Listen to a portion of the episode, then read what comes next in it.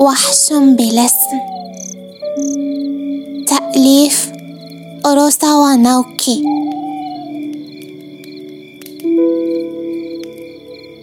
كان يا مكان في بلاد بعيدة. عاش وحش بلا اسم لم يحتمل الوحش توقه للحصول على اسم لذلك خرج الوحش في رحلة للعثور على اسم لنفسه. لكن العالم كان واسعا جدا. فانقسم الوحش لاثنين. وحش ذهب للشرق والآخر للغرب. الوحش الذي ذهب للشرق وجد قرية. في مدخل القرية كان يعيش السيد الحداد. سيد حداد أرجوك امنحني اسمك. قال الوحش. لا أستطيع أن أمنحك اسمي. مقابل منح اسمك سوف أقفز لداخلك وأجعلك أقوى. حقا إن جعلتني أقوى سوف أمنحك اسمي.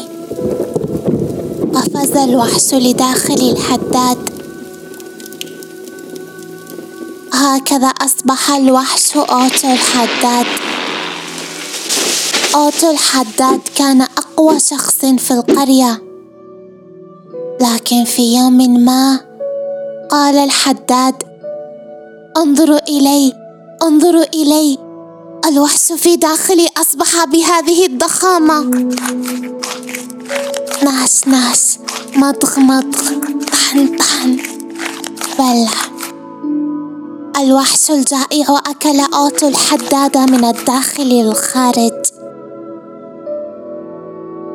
وهكذا عاد الوحش بلا اسم تاليا ذهب الوحش إلى هانس الإسكافي.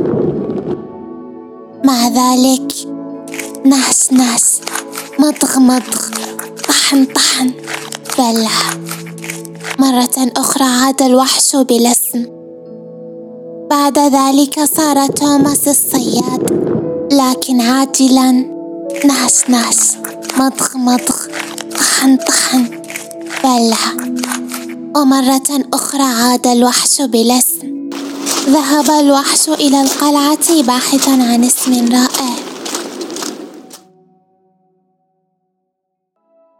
في القلعة قابل الوحش صبيا مريضا بشدة. فقال الوحش للصبي إن منحتني اسمك سوف أقفز لداخلك وأجعلك أقوى. رد الصبي إذا أعدت إلي عافيتي وجعلتني قويا سأمنحك اسمي.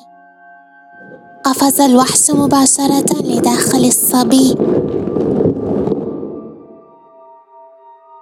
عادت عافية الصبي ابتهج الملك وأعلن الأمير معافى الأمير قوي.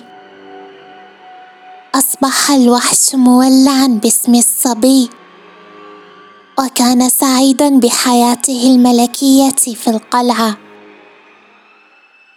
وعلى الرغم من الجوع المتزايد كبح الوحش شهيته وبقي داخل الصبي. في النهاية لم يستطع الوحش كبت جوعه أكثر. انظروا إلي انظروا إلي. الوحش في داخلي أصبح بهذه الضخامة. التهم الصبي والده وكل الخدم.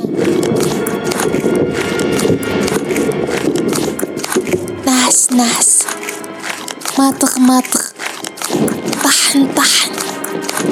بلع أصبحت القلعة فارغة. فذهب الصبي في رحلة. مشى ومشى لأيام.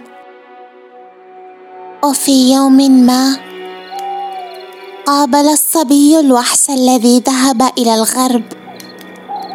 لدي اسم. قال الولد. وهو اسم مذهل.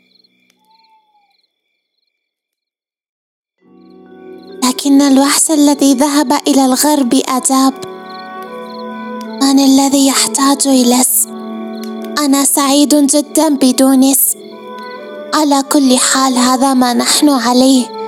وحوش مجهولة بدون أسماء. التهم الصبي الوحش الذي ذهب إلى الغرب. على الرغم من حصول الوحش على اسم لكن لم يتبقى أي شخص ليدعوه به. يا للأسف لأن يوهان كان اسما رائعا.